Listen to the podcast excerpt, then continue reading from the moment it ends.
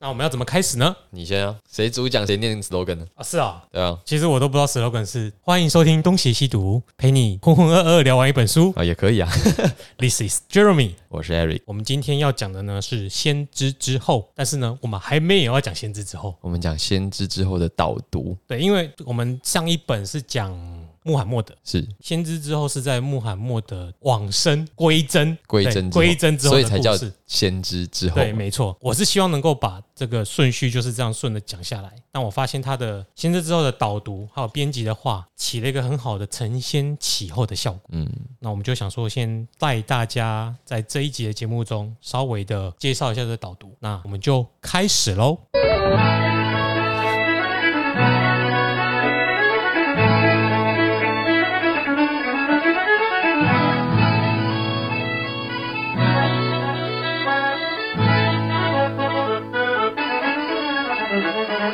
在这个一开始编辑的话这边呢，他就有稍微带到说，其实我们回到穆罕默德创立伊斯兰教的那个时刻，他那个时候阿拉伯社会面对的环境，跟我们今天台湾遇到的有一点异曲同工之妙。你是说我们夹在列强之间吗？没错，还有认同问题，哦，认同问题是何止？他这边有提到三点，第一点是政治上的分裂嘛，嗯哼，就是第一步应该一直有谈到部族、氏族不同的阶级，对，分成好几块。对，那当然，你有一定的势力，有一定的经济资源，你就是会一定会有你的政治的影响力。嗯，所以大家之间彼此都瞧不拢的话，那就是会有很多的政治的问题。然后另外呢，阿拉伯半岛的西边是拜占庭，东边是波斯，那它就被两个大国夹击。，那个战象与圣骑兵的对决没错，然后呢，其实两边又不太理他，因为他他是 nothing。哎，之后就不一定。我跟但你是讲，之后，阿拉伯骆驼骑兵可是克制这个象战象嘿 跟对没圣骑错兵的。但因为你阿拉伯半岛是各个部落各自为政。嗯，所以跟今天很像啊。两边大的势力要在这边争夺的时候，就会去控制不同的部族，让你们互相攻击。比较好管。今天就是这样子嘛。嗯，今天你看，拿阿富汗来说好了，从以前开始就是谁要占那个地区，你就进去里面挑拨不同部族之间，嗯，然后让他去反对啊、呃像三十年前好了，就是苏联进去的时候，三十年前没错吧？差不多吧，差不多三。十几年前，然后美国就在里面养圣战士，嗯，然后培育不同的部族去对抗苏联。然后苏联垮台之后呢，神学士就出来了。然后神学士其实一开始就是接受美军的训练进去的。对。然后他也不是只有美军直接资助哦，同时又有阿拉伯半岛的 阿拉伯瓦哈比教派，也就是现在阿拉伯嗯，去培育这些圣战士。然后到美国后来占领了之后，又有其他国际势力进去。所以它里面的那个政治角力跟他们的脉络是相当错综复杂的。对，到今天仍然是如此。嗯，那今天他现在又跟台湾有点像，大家就自己去猜测吧。对，我们不做实质的比附。对，然后第二点就是社会的混乱嗯啊，这是一定的啦，因为经济上的转型，然后不同势力之间的错综复杂，就是整合前的状态一定是对比较无序的嘛。对，这个是连贯的，嗯，嗯，然后再就是文化自卑，没有经书的子民，对，刚刚讲的，他在两个比较哦强，盛的古文明面前抬不起头，对，没错，包括那他连连犹太人都比他们有尊严。那我们台湾人一直也都很自卑啊，嗯，像我就很自卑啊，不要这样说， 我不许你这样说自己反。正就是以前就是我们另外一个单元嗯，也就是在日本面前抬不起头来嘛，所以我们一个自觉的运动。后来中国人来之后，我们到今天仍然认为，还是有很多人认为说，诶，那个叫什么啊、我忘记了，嗯那个就是你们台湾人就是人才，政治人才少啊。啊，那个陈怡，对，那就是的确是有蛮多的台湾人，他也是在这方面是自卑的，嗯，他会觉得啊，我们我谁讲话就光是台湾国语就会觉得自己讲话上不了台面。哦，这个到现在也还还是啊，不只是这个语言问题嘛，比如说台湾的历史就比较薄弱啊，台湾的文学没有什么成就，对，没错，这种种的都可以算是一个脉络下来的产物啦，对吧、啊所以阿拉伯半岛可当时也面临着这样的问题嘛，对，没错，各种的政治、经济跟文化上面都屈居弱势，然后未得整合的那个情势，那穆罕默德创立的伊斯兰教就是为了解决这三个主要的问题，而且他还真的成功了。没错。可是你从现在观点来说，还是有很多问题没解决，甚至变本加厉，这比如里说社会的分裂啊。这里可能就是一个真的是神要祝福你，神也要捉弄你啦。不过呢，在当时的确解决这个问题，啊、只是说这个问题不会因为有一个伊斯兰教它就不会存在。我们把那个那个过程简单讲一下，就是穆罕默德接受天使加百列的启示之后，嗯，自称是神的使者，也就是先知。然后一开始他只有两三名信徒，都是自家人，对，他的堂弟阿里、他的太太，还有他的叔叔，对，就这三个。然后从阿布对，从阿布，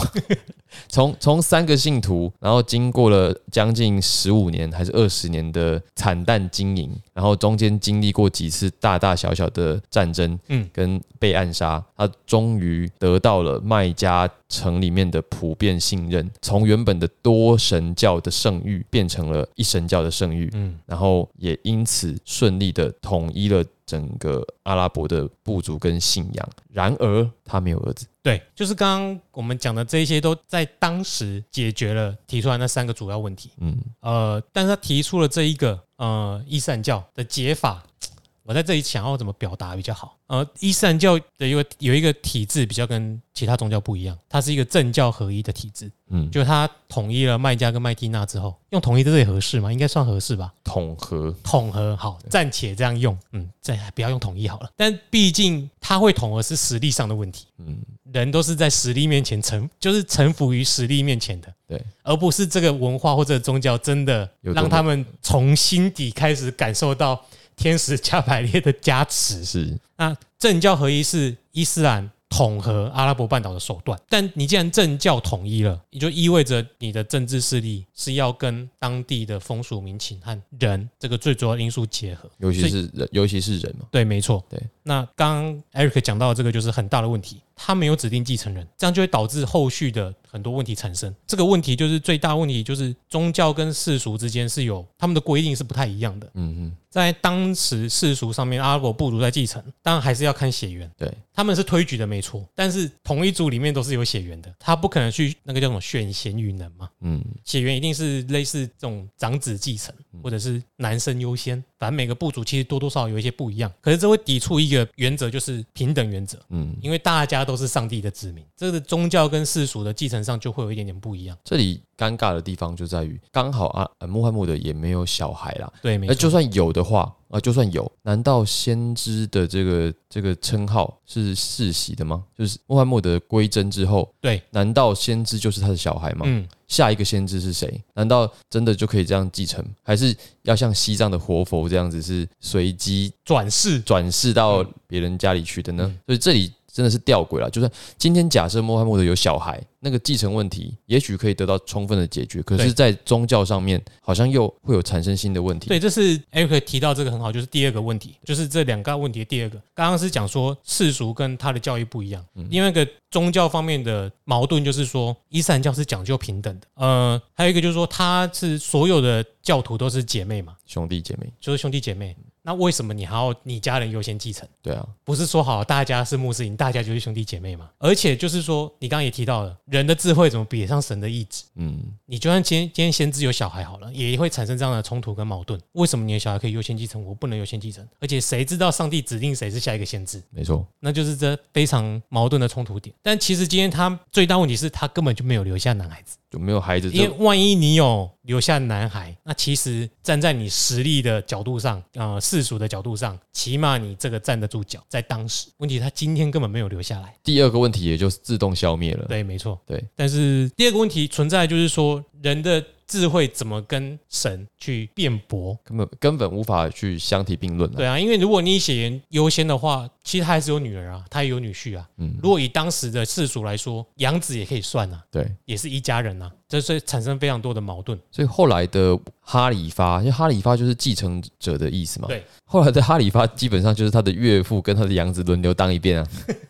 脱不出实力跟血缘啊呐、 对 对，就是那个这里有几个重要的人物嘛，嗯嗯，首先就是他的堂弟兼女婿，还是养子，堂弟兼养子，对，堂弟兼养子对，阿里，那我是们女婿吗？也是女婿吧？就是养子兼女婿，哎，对，那堂弟兼养子兼女婿，哦，身份很复杂了。阿里又有个外号叫真主之师嘛，就是骁勇善战，也是唯一一个在穆罕默德生前曾经有口头说他是我的兄弟、我的继后继者的一个人，嗯。但是没有从来没有得到一个正式的官方的说法。所以重点就是，先知好像只讲过那么一次，对，没有留下其他的记录，而且讲的那个时候是他刚发迹的时候，能算数吗？对，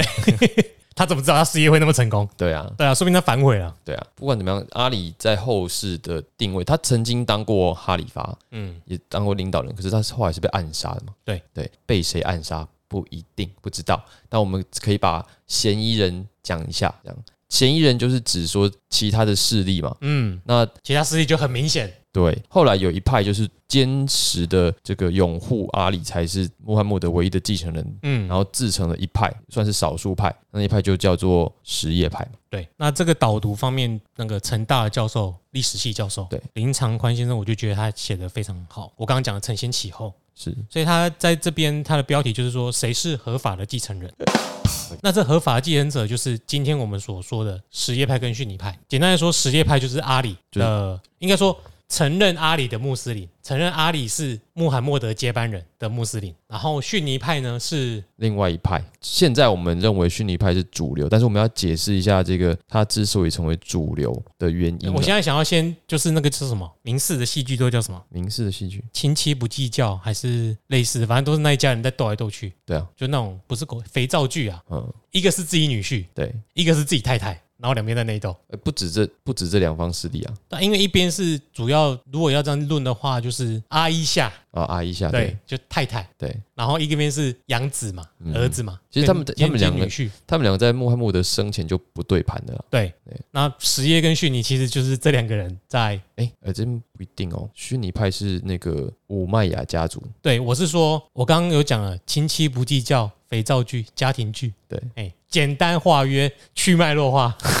因为政治势力太广了啦，嗯，很多交多错综复杂，我们一定会在这本书后面慢慢讲。是，对，这些不同的教派，除了跟实际上跟政治权力有关嘛，嗯哼，然后还有跟部族、氏族、家族都有关。那这就是这本书要讲的重点啊。其实这个自己画了一个图去整理一下它这个关系，就书中的描述，这个部族是真的很复杂。我们上一本书有讲到古来虚族嘛，就是麦加城里面的呃最大的部族。对，没错，对。然后它下面有一支叫古赛伊部族，哦，古赛伊部族就是没听过的了。没听过的没关系。它接下来有一个里面有个领导者叫阿布杜马纳夫，啊阿布阿杜布家，杜对哎，这个先知的伊斯兰运动啊，就是推他推出的这个文化革命，是古赛伊在麦加的再发展。哦，因为我们刚刚讲古莱区古赛，你可以想成是类似那种中法制度画成的树状图。嗯哼古赛伊是最源头，它是那个树干，它插出去就有古赛伊，然后再来是阿布杜马纳夫，嗯，那也是一个后来也变成一个部族。对，那阿布杜马纳夫又分成哈须弥氏族跟阿布杜夏姆斯部族。哦，所以哈须弥氏族分到是很后面的，对，那哈须弥就是我们前面有提到那个顾井水的，就就就是先知的部族。对，那这个就是就很复杂啦，听到这你已经快受不了，没关系，我们暂时不会再分下去 了。但是哈须弥跟阿布杜夏姆斯他们这两个部族就曾经争斗过，嗯早在六世纪之前就争斗过了。嗯哼，后来夏姆斯部族斗输了之后，跑到叙利亚去，在六世纪的时候再回到麦加。那这个夏姆斯后来延续下来是什么家族，你知道吗？这什么家族？武麦亚家族。哦，所以他们是复 仇回来，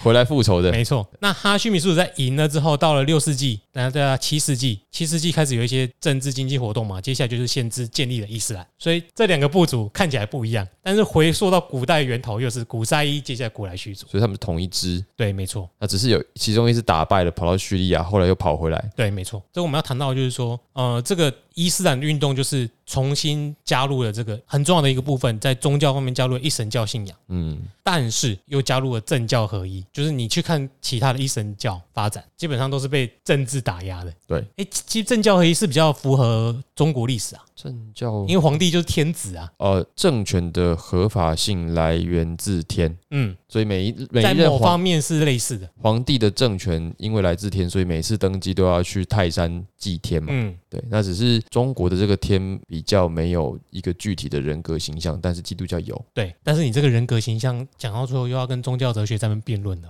我们就因为先人格跟神格又不一样我。们要先， 那我们就要先跳过跳过哎，对，那个 Karen Armstrong 神的历史可以去 看，好，那个好好硬哦，我快读完了。那这重点就在我们刚刚前面提到的政教合一，但是没有指定继承人，也没有指定继承的方式，嗯，就是没有制度，没有人。然后穆罕默德就这样死在了阿伊夏的怀里。然后阿里就这样死，哎呀，后面再讲。对，阿阿伊夏就认为，搞不好阿伊夏就说穆罕默德死之前有跟我说是我要继承啊。嗯，没错，究竟合法继承人是谁，就是本书要讨论的重点。但其实也不一定真的有什么合法的继承人啊，因为合不合法是人说了算吗？也不一定。但是我们用现在的观念来看，伊斯兰就是当代的呃那时候的阿拉伯社会，它就是一个新的伊斯兰社群去建立的一个国家，嗯，它就是超越部族的存在，只是部族不会因为这样消失就是了。后来读到的，比如说我们一开始读到的这个大食帝国，嗯，实际上就是穆罕默德死后没有多久，由这个四大哈里发陆嗯陆续建成的那个大食帝国吗？呃，唐代是称阿拉伯帝国为大食啊，大使，黑衣大食，对，白衣大使。就是他们自己有分啊。 我们后面应该会慢慢跟他讲这个分别啦。嗯哼哼，但是他大食帝国指的是阿拉伯帝国，但是他没有去区分说这本书是一开始是讲四大哈里发时期嘛，对，那后面还有什么阿拔斯王朝，还有乌麦亚王朝还是？对五麦啊亚，那这个四大哈里发基本上就都是他的养子啊，他的岳父轮流当了。 哎、这里我觉得那个导读的称呼很好，他基本上就是第一代的门徒嘛，嗯，所以是建国成员，我记得那个谁，他的岳父两个岳父都当过哈里发，嗯，一个是阿布巴克尔接下来是 阿五玛雅，啊五诶五玛雅吧，就是那个文学奖评审。我觉得没没错，对啊，阿布巴克就是要把那个嘎斯瓦那那匹骆驼卖给他的那个，没有他送给他，本来要他签字坚持要买，对，对，没错。随便卖给他的。那这第一代的建国成员，还有那个阿里啊，对呃还有一个是那个五玛雅啊，一个是伍斯曼啊，啊，伍斯曼嗯，哦，都姓伍啊，伍斯凯，哎、对我刚我刚们讲太不近 了，不好意思。我们刚刚讲三个，还有一个是他就不是亲戚嘛，那个好像不是，那个是篡位的。嗯，伍斯曼，对，有一个是篡位的，四大哈里发里面有一个不是不是来自于穆罕默德的家人。嗯，第一代的建国成员，通通来自于不同的部族跟氏族，还有不同的阶层。简单来说，他们这几十年内就是合纵连横了、类似现在那个什么内阁制、筹组联合政府，但血腥化，嗯，靠实力继 承。刚刚我们讲到继承的传统，就是第一个部族原本是用推举制，但是前提是啊、不是前提是基本上都会是血缘关系，都是血缘的话，他们就很好推举。嗯嗯，那第二个是一神信仰，一神信仰会呃就会去连接到先知的继承。嗯，比如说亚伯拉罕、尔萨、穆萨，穆萨，接下来就穆罕默德。那其实是在神话中是有一些血缘关系的存在，嗯哼，那这就是变成一个冲突的根源。那一神教很讲究平等，在这里呢，《古兰经》就会就会说他们权力在交接的过程中要符合《古兰经》。嗯，另外一方面，社群领导是看实力的，就是地位跟实力。先知之后变成说他没有指定，所以很多人的继承权都是在相同的起跑点上，所以有人就会去找他的养子、他的女婿，那其实是同一个人。另外一个人就会去问他说他的太太，那就而且是他最疼爱太太，那就是要形成一个社群的共识，要筹组一个联合政府。只是这个过程都是血腥化的，所以我们大家没事最好不要回到中世纪啦。哇，下下一秒就人头落地。 对，没错。我们刚刚有提到说，就是那个表又要再来一次。第一个就是第一任哈里发是阿布巴克尔嘛，对，那他是先知的岳父，而且还是最年长的，嗯，所以他当初继承的时候是没有什么反对声浪了，因为本来就德高望重。德高望重，然后又是岳父，你们是有有谁比他屌？嗯没有。然后在第二任的时候是乌马尔，文学奖评审，同时身兼战士，对，诗人战士。诗人战士，一哎、那叫什么？勇者兼吟游诗 人。砍人间念咒。然后他是他的，他是先知的女婿。嗯，然后接下来是先知是他的女婿还是乌马尔，乌是马尔是他的岳父吧？哦，对对，好复杂， 我们讲到都都乱掉。然后接下来第四任就是五五乌玛雅五麦雅，是，五斯曼，五斯曼是五麦雅王朝，嗯哼，哎，五麦雅部族。哦，我们那真的都是五字辈的。对。然后第四任就是阿阿里，嗯，就四大哈里发。那刚刚讲到的那个什么阿布巴克尔跟五玛雅是千世的代表，欢迎回去复 习。那其实他们两个，这个为什么会特别在导读中强调他们是千世的代表？嗯，就是他只列出阿布巴克尔跟五马尔是牵涉代表，但理论上阿里也是跟着一起牵过去，他为什么不是牵涉的代表？诶，这里就是个问题。因为千世基本上就是你只要从卖家出发到麦地那的这一帮人都叫千世啊， 嗯，对啊，为什么阿里不是呢？他这边提到是说，因为阿布巴克尔跟五马尔他都是代表原本在麦加的部族，是两个部族，所以他们没有去找阿里，是因为阿里算是先知的部族。哦，还有一个就是说，他们可能觉得不应该拉他进来，你你也不够资格跟我们，或者是比你够自而就先知，我们都帮先知在做事了，那你干嘛要拉你进来？也有可能无有意无意去排挤，我们也不晓得。那这个就是很复杂啦。啊，他这里有提到一个议政厅事件，嗯哼，就是在跟麦地那的府士谈判领导权，所以俯视就是指原本就在麦地那归信伊斯兰的这些对人，就是在沙漠之中去聆听先知，最后选择将先知接纳接纳到麦地那的那一群人。对，然后想也知道，就一开始和和乐融融，后面就渐渐会有一些问题了嘛。嗯，到底谁是老大？这样，其实就是我我个人的看法啦，个人立场不代表穆斯林立场。那有穆斯林可以尽量批判我没关系，因为我真的也不是很懂。 我们是看这本书，就是自己的理解来来叙述的嘛。嗯，我个人会觉得，就是他们本来就有小圈圈，本来就不一定这么的和乐融融。，啊对我相信人本来就没有那么合啊，是尤其是在你势力越来越庞大的时候。可以分配握有的资源跟权力越多，我们就越难瞧得拢。嗯最好是都是我的。没错，那为什么有这些小部族呢？因为在这些穆斯林中分了三大部族，嗯，在先知的这三十年期间，三十哎死死去后的三十年，就是这三个部族，对，这三个势力嗯，在合纵连横。哪三个势力？第一个就是哈须弥氏族，原本的那个穆罕默德的氏族越来越对大了。对好，然后他的代表就是阿里，好，就是有一部分人认为他就是穆罕默德的继承人嘛，对，没错好，就是很大啊，就什叶派嘛。就就其实就什叶派，光阿 贼，然后再来就是小部族，嗯，小部族就是岳父阿布巴克尔跟五马尔，就是其他部族的联合代表。对，然后第三个就是五麦雅氏族，就是麦加城里面的大部族。然后他是最有经济实力的。嗯，然后他那个伍斯曼就是五麦雅的的哈里发第三任哈里发嘛，第三任，对，所以基本上可以视为是，你看刚刚读到的这几个人，他们都是几个部族的代表，嗯，然后轮流做大卫这样，血缘上可以看出来是什么堂弟兼女婿兼养子，而且他们的那个血缘关系有够乱， 对，然后岳父，然后女婿，还有他下面的战士，每个都斜杠哎、就是斜杠岳父 slash，头衔超多对，啊。那五麦雅就纯粹靠着经济实力嘛，他在卖家的地位，那他们都是我们要不要去看一下那什么古塞伊、啊古莱西部族到底是怎么多么伟大的部族？哇，真的我是真的是，因为我们刚好提到说第四任哈里发被杀，对，那就是对第四任哈里发，每个哈里发都被杀了，都是被暗杀，没有 阿除了阿里被暗杀除之了后第，二，就武麦雅氏族，就是那个麦加最大的势力的部族，又重新的执掌了这个大权嘛。因为阿里是被暗杀的，那谁暗杀的？其实我想当时的人心里有数啦，嗯所以他们就是支持者就不平嘛。嗯，就你们这些人真的不是神的使者，你们是篡位的。那这个武麦雅氏族为了要强调自己是正统继承人的合理性，他们也要捏一个故事出来啊。为什么他要特别去捏故事，你知道吗？为什么？因为五麦洋王朝是先知去了麦地那回来之后，一跨母洗谁家改姓的嘛。嗯，我刚刚这样会很台台腔吗？还好。哦，我希望台腔一点， 没有。基本上他就是因为他长期在经商，他有点见风转舵的能力，是所以他为了保住他在麦家的正经地位，他就归顺，不能讲归顺， 伪信，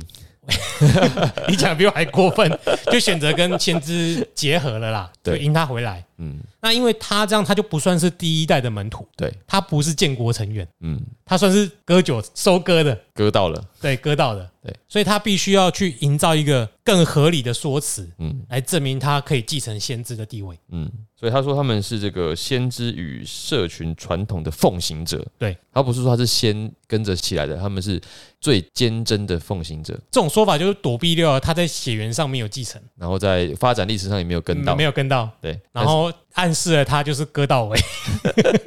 可是他们发明了伊斯兰意识啊，对，没错，就跟梁启超发明的中华意识是一个差不多的概念我的。们每一集都是有点互相结合的 啦，但这也是理所当然，因为人就是这样子。对因为这个伍斯曼是第四任哈里发嘛，对，然后在阿里之后，第三第三阿里发，在阿里是第四任，对阿里是第四任。对，伍斯曼第哦三，阿里第四。对好，然后五曼雅氏族是掌权最久的，对，他就直接传子了嘛，嗯哼，传了九十多年，而且他这过程都在迫害阿里的支持者，这就是什叶派被迫害的第一代，那迫害他们的那一派，因为他们发明了顺尼伊斯兰意识，那就是今天我们所称的逊尼派。对，所以就是那个伊斯兰里面我们常常讲的什叶派跟逊尼派，嗯而什叶派之所以是少数，就是因为他他是支持阿里，而这一派在武麦亚氏族掌权之后，就是一直把迫害他们的那一派。对，那武麦亚作为迫害的那一派，要合理化自己，他们就也创造了一个顺尼伊斯兰的意识，嗯，对，说他们就是坚贞的伊斯兰的奉行者，也就是我们现在讲的大多数的这个逊尼派。就是说我虽然不是先知的血统，我的思想，嗯，我的生活，我的平常遵守的我是按照着先先知知的教我们的，对，一路就是传承到现在的，就好像这个，比如说你今天开一间黑店排骨好了，然后黑店排骨老板挂了，然后两个儿子在那边斗的时候，每个都说我才是正统的啊、我才是正宗，这样就今天其实有一个他失传的土地，后来说，我就是用那一个主人的古老排骨的酿制方法调成了酱汁跟卤的方式然，后他生意最好，对对，但是他不是继承人，对，但是他也可以说他是，因为他做的过程都跟他一样，然后他事实上生意就是最好，最多人吃。嗯，所以后面就渐渐大儿子小儿子就没有这么的有名了，然后大家不要拘泥于什么血缘呐、啊只要你愿意像个先知一样的生活着，就是最好的继承者，行为说明一切。嗯，那所以，我们如果从这个概念上来看，我们今天讲的逊尼跟什叶派，实际上根本不是什么教派，嗯，它不是教派的概念，它是对对于继承问题的看法不同。对看法不同。真正的教派是类似什么瓦哈比嗯，或苏菲教派，你你你在一些方法上面产生歧义了，你的你的理论发生改变了，嗯，这样子我们把它叫做教派。可是如果你今天只是针对继承问题有不同的意见，那这个用教派来分怪怪的。对啊，对像苏菲派就不能把它归类于逊尼或者是实业事嘛，业，对啊，因为它讲求是可能是修行方法不同，你如何去体会神的意志，嗯对，或是怎么经历神的体验，对。那可是他不会去跟你思考到说谁是谁的子孙，谁是谁的继承人，就这个，如果用中国的传统宗教，这很好理解啊，就是佛教也分好几个派嘛，嗯，对吧？就是比如说天台、华严、禅宗、净土，它各派有各派的法门，可他们都遵守着同样一个观念嘛，就是空，对，缘起性空，就只要你违反违背这个原则，基本上你就不能算是佛教了。嗯，对，那我觉得这个放在这个伊斯兰教也是一样的，除非你有变出一个不同的这个修行法门，或者是不同的概念，否则你如果只是针对继承问题，不能够去说你是一个教派。那是世俗看法的不同，对。可是你刚刚讲的应该是可能在根本的哲学问题上就有点歧义，对对，没错。嗯，那比较讽刺的是啊，后来哈须弥氏族理论上是先知的后裔，对，他消灭了这个武麦亚王朝，哎，怎么消灭的？这中间的这个过程是怎么样子？乌麦雅本来是大大宗嘛，然后阿里被暗杀，理论上哈须弥氏族应该会被迫害啊。那后来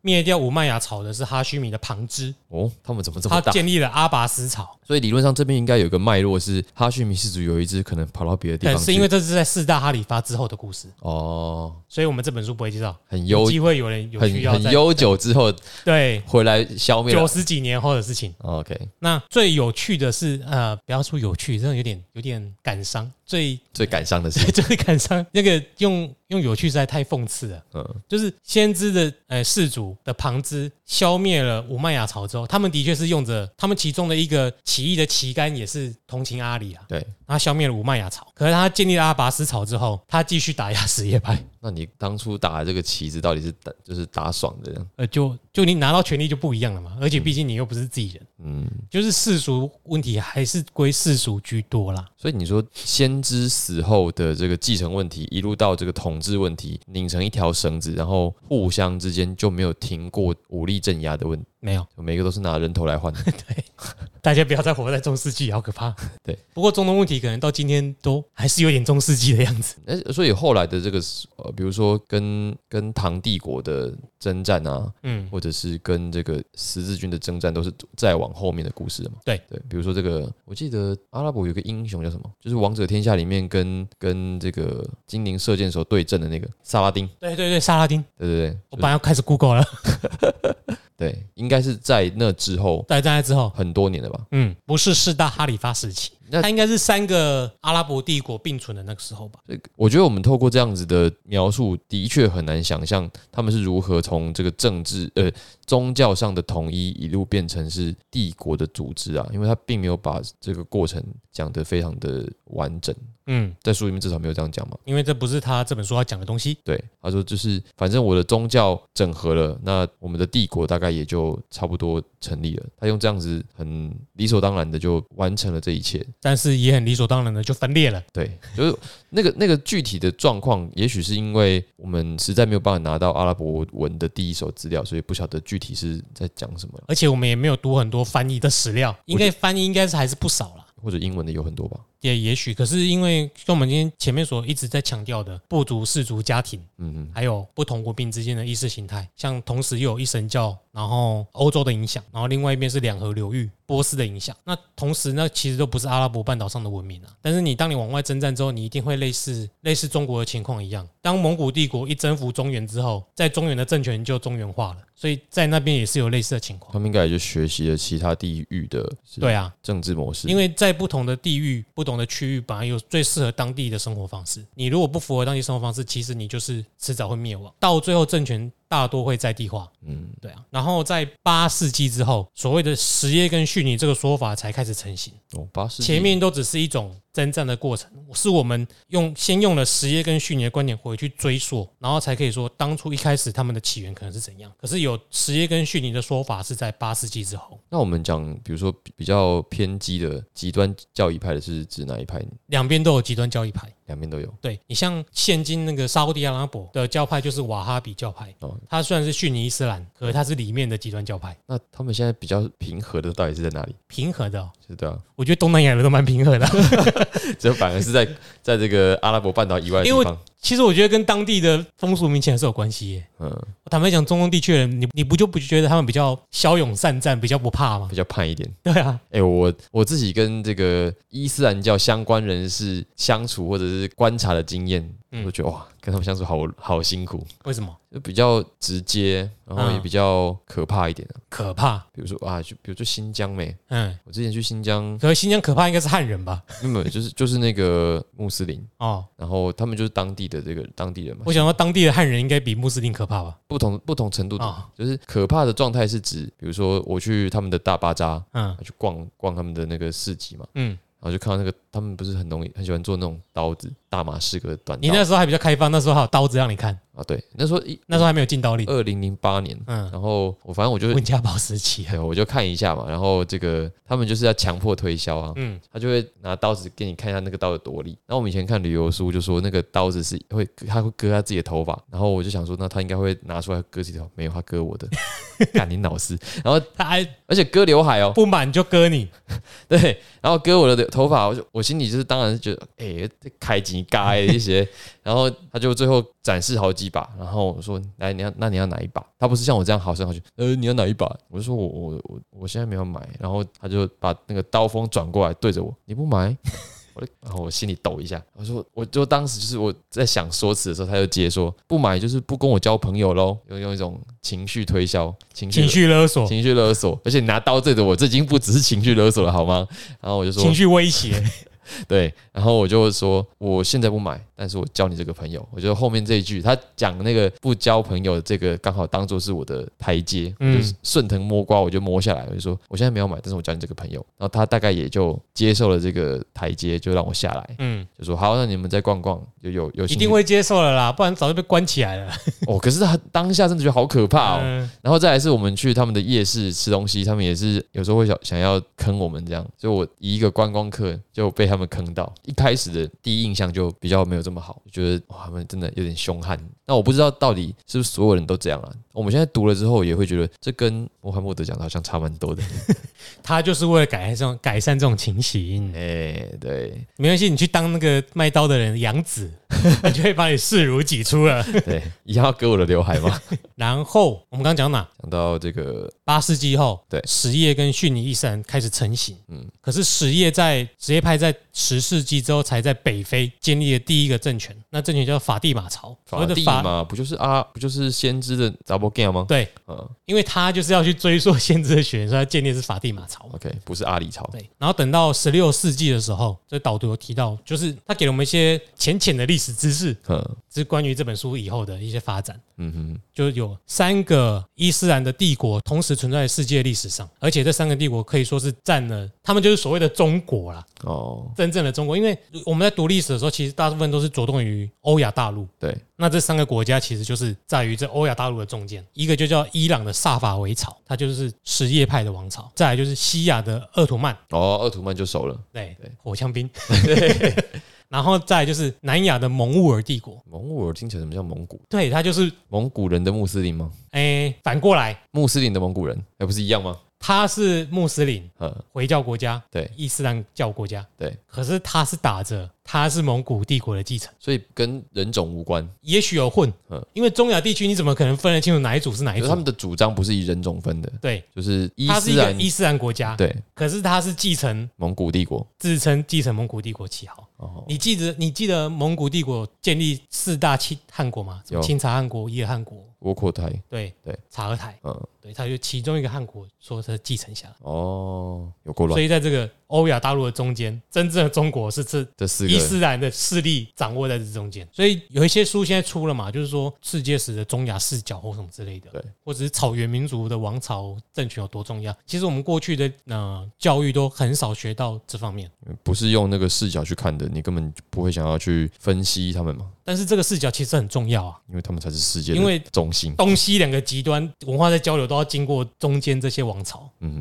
所以他们同时掌握了政治、经济、军事，他们在中间的要塞。对，还有部分的科技也是从那边开始。哇，他们的科技非常文明昌盛啊！我们那我们那个阿拉伯数字就是其实印度数字，对可是为什么叫阿拉伯数字？传从他这边传的，对吧？从那边传的，啊它是中介点，很多都是啊。不得不说，阿拉伯的这些人的交通能力非常的强啊，包括我们现在认识的中国，嗯，因为很多地方都是穆斯林的痕迹啊，你知道吗？就是他们不不只是从丝路、从陆路进到西安嘛，嗯，然后他们也走海路到福建泉州这里啊，印尼对啊，就是对到处都是穆斯林啊，对对啊，世界上最多信徒的是伊斯兰教，对啊，对，比如说你之前也去过中国，我也去过中国，你真的到处都可以看得到清真的东西，对对，然后羊肉羊肉串，对啊，你现在觉得这是中国小吃，可是做的人一开始都是穆斯林在然后你要做，跟他说我要真的羊肉串， 对吧？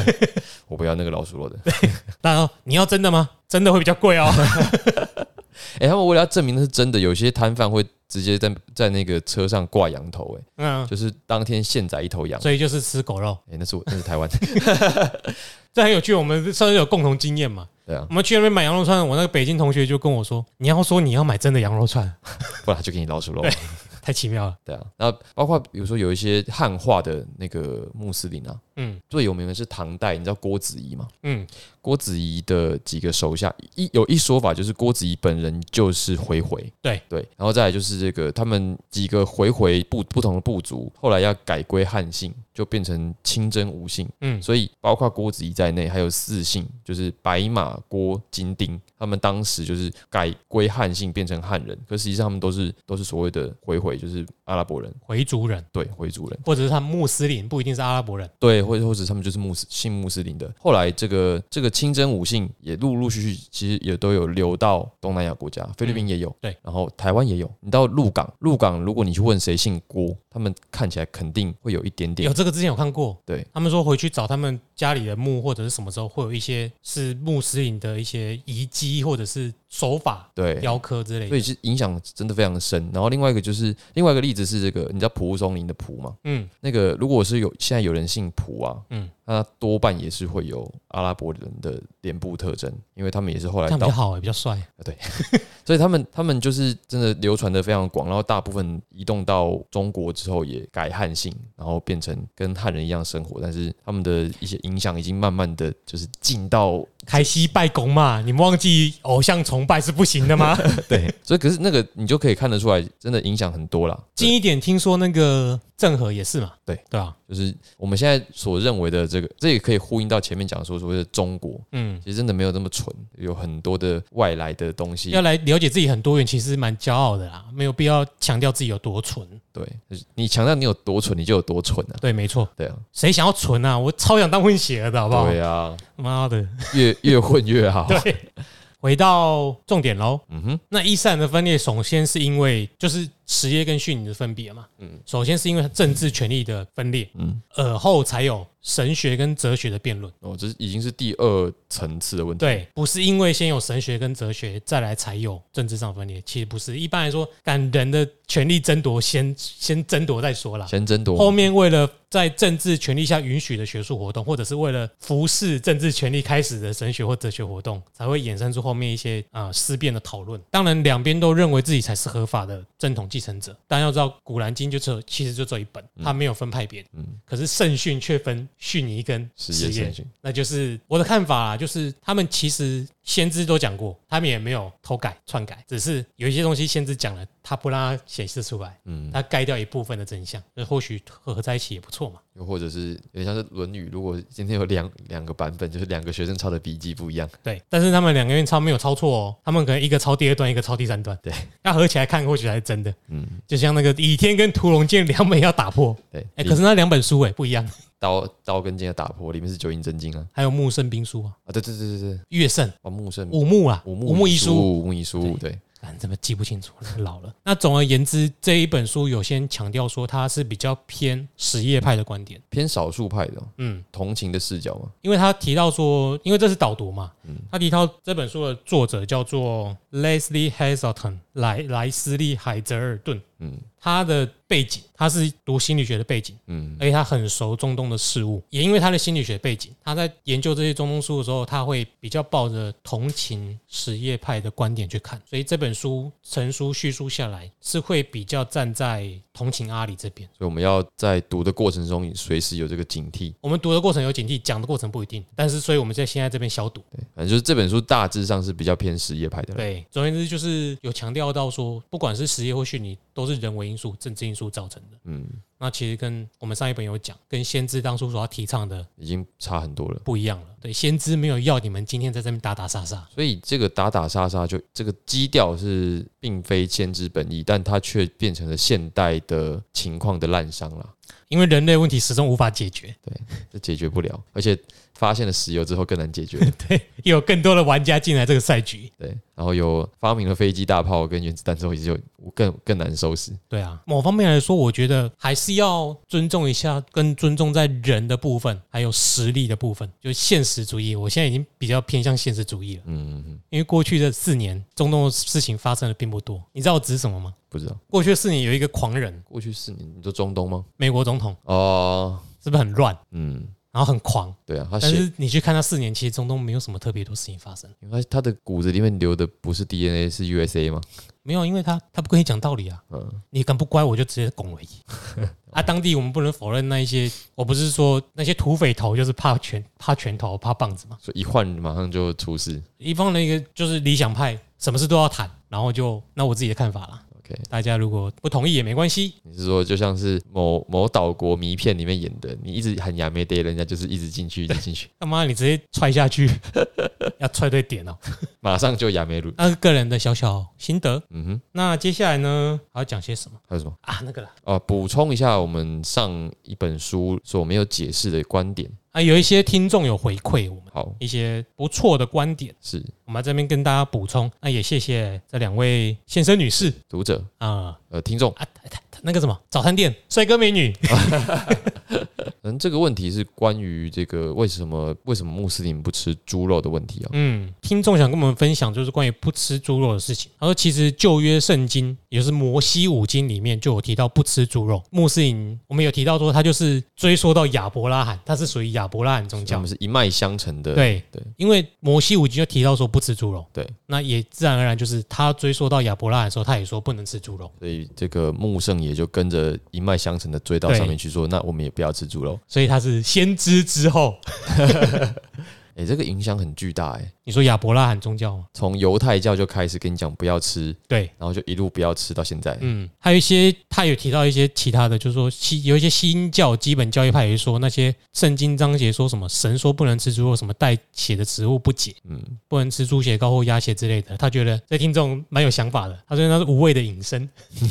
不是啊，如果你真的要照以前的这些经典的指示过生活，你真的过得很痛苦。嗯，应该也不可能全部的人都会遵照以前的指令过生活，也是图个方便而已啦。但是不吃猪肉真的坚持很久。我记得他们有说就是语出立位记嘛，嗯，我本来想念一下那立位记，因为那里面蛮多规定，就是很他会直接告诉你什么不能吃，什么不能吃，什么不能吃，就是非常细，但不会告诉你为什么。没有给原因，真的是不太 OK 呢。就是诶、其实这里是有一个原因呐、嗯我刚刚看到的有一些有原因哦，在那个前伊斯兰时期啊，嗯嗯，贝都因人就是这个部落，对，他们本来就会认为某些动物代表某些象征意义，嗯，公鸡啊就代表慷慨，攻击跟慷慨的关联性到底是不知道那是那个地方的文化。 OK，蜥蜴代表背信弃义，蜥蜴是背信弃义对。哦，好，也不知道。狮子就是勇敢，哦，这个容易理哎解。嗯，猪代表肮脏，啊呵，所以不能吃猪肉。猪代表肮脏。但我们今天其实大家都知道猪很爱干净嘛，对啊，它裹泥巴是为了清洁，好吗？但我的想法还是就是说，我们之前也讲过，因为猪容易腐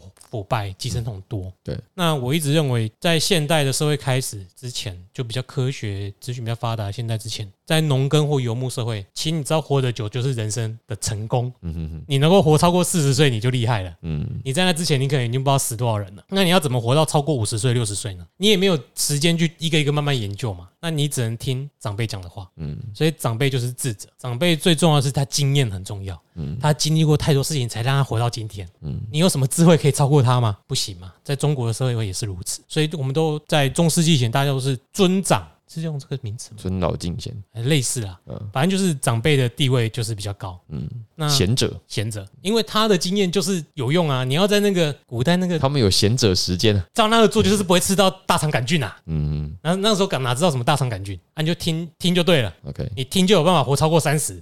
啊，听更多运气更好就超过四十，再来就五十六十。所以他那个书的消书写方式可能就会直接叫你什么能做，什么不能做，什么能做，嗯什么不能做。像我们在读风水跟易那个算命也是啊嗯，很多东西不告诉你不告诉你为什么，直到我们现在开始学才开始去找为什么为什么为什么。所以，如果他们当时的贤者有加一条“猪肉不能生吃，要火烤之后再吃”，哎，那可能整个世界就会有差很多。可是可能那个时候他们都比较喜欢用风干、 硬干的方式吃，对，所以烟如果熏。如果他们是可以吃火烤过后的猪肉，那这个世界上要死很多， 要死多死很多猪啊， 对了，应该是对吧、啊有道理。那还有什么要补充的吗？没有啊，读者的回馈就这一条嘛，或者是如果今天听完有新的回馈，也可以再跟我们说。对我最后就用一个陈继刚那动物的话题嗯来讲一下这个导读的收尾好了，哼，好，就是圣训，嗯先知的圣训有说，当你们杀戮的时候，嗯，你们要用至善的方式杀，至善的方式就是不要让他感觉到痛苦。对，就是你不能凌虐它。嗯，所以如果你很爱动物的话，你去买清真认证的食品，其实蛮符合爱护动物的意义。嗯，而且清真的意思就是干净嘛。对对，他们的放血放得很彻底，嗯，而且再来是我自己吃过，我是真的觉得很厉害。清真的食品真的是干净好吃。诶，他们很强调不要虐待动物啦。其实伊斯兰教很在虐待动物方面这个方面蛮先进的。嗯，如果有朋朋友去台北的清真寺附近的牛肉店买过牛肉，应该就非常能够感受到这一点了。真的很干净，那家店真的超干净。啊，那牛肉也很干净，对，而且真的好好吃啊，主好要是。吃好吃。好，那我们今天也大概就这样无疾而终喽。不能说无疾而终吧，就是这个，我们因为我们这只是引言，后面还要继续对讲说，到底这个在穆罕默德过世之后，他后面的这些亲人，不是几个岳父嘛，然后太太、侄子，还有这个当地氏族，他们之间到底是如何撕扯的？因为嗯后面是血腥的这个互相攻击嘛，嗯，到底是怎么样子的攻击，会搞到变成现在这样子？我们接下来要继续聊的就是关于在这之后的故事。真的耶，不愧是主讲人，好会收尾 啊。今天这集是你呀、你等一下要要接收尾的、哦。对，没错，因为我自己提议说要先讲导读啦， 嗯，那只是我自己没有顺，我只做了重点没，事所以我都一路上卡卡的。这边反正他会剪感掉。谢 Eric 帮忙用他评价五颗星的嗓音 收尾，我不会剪这个啦，这这是好好事，为什么要剪？好啦，对那那就那给你收啊。你收尾有 slogan 吗？没有啊，就是那个感谢大家今天的收听，然后欢迎继续跟我们一起读这本书啊。 「哦，你就直直直接直接用了是不是？这叫突 袭。那就先这样子喽，好，那那我们就下次再见。我是 Eric，哎我是 Jeremy，对好，那就这样，拜拜，拜拜。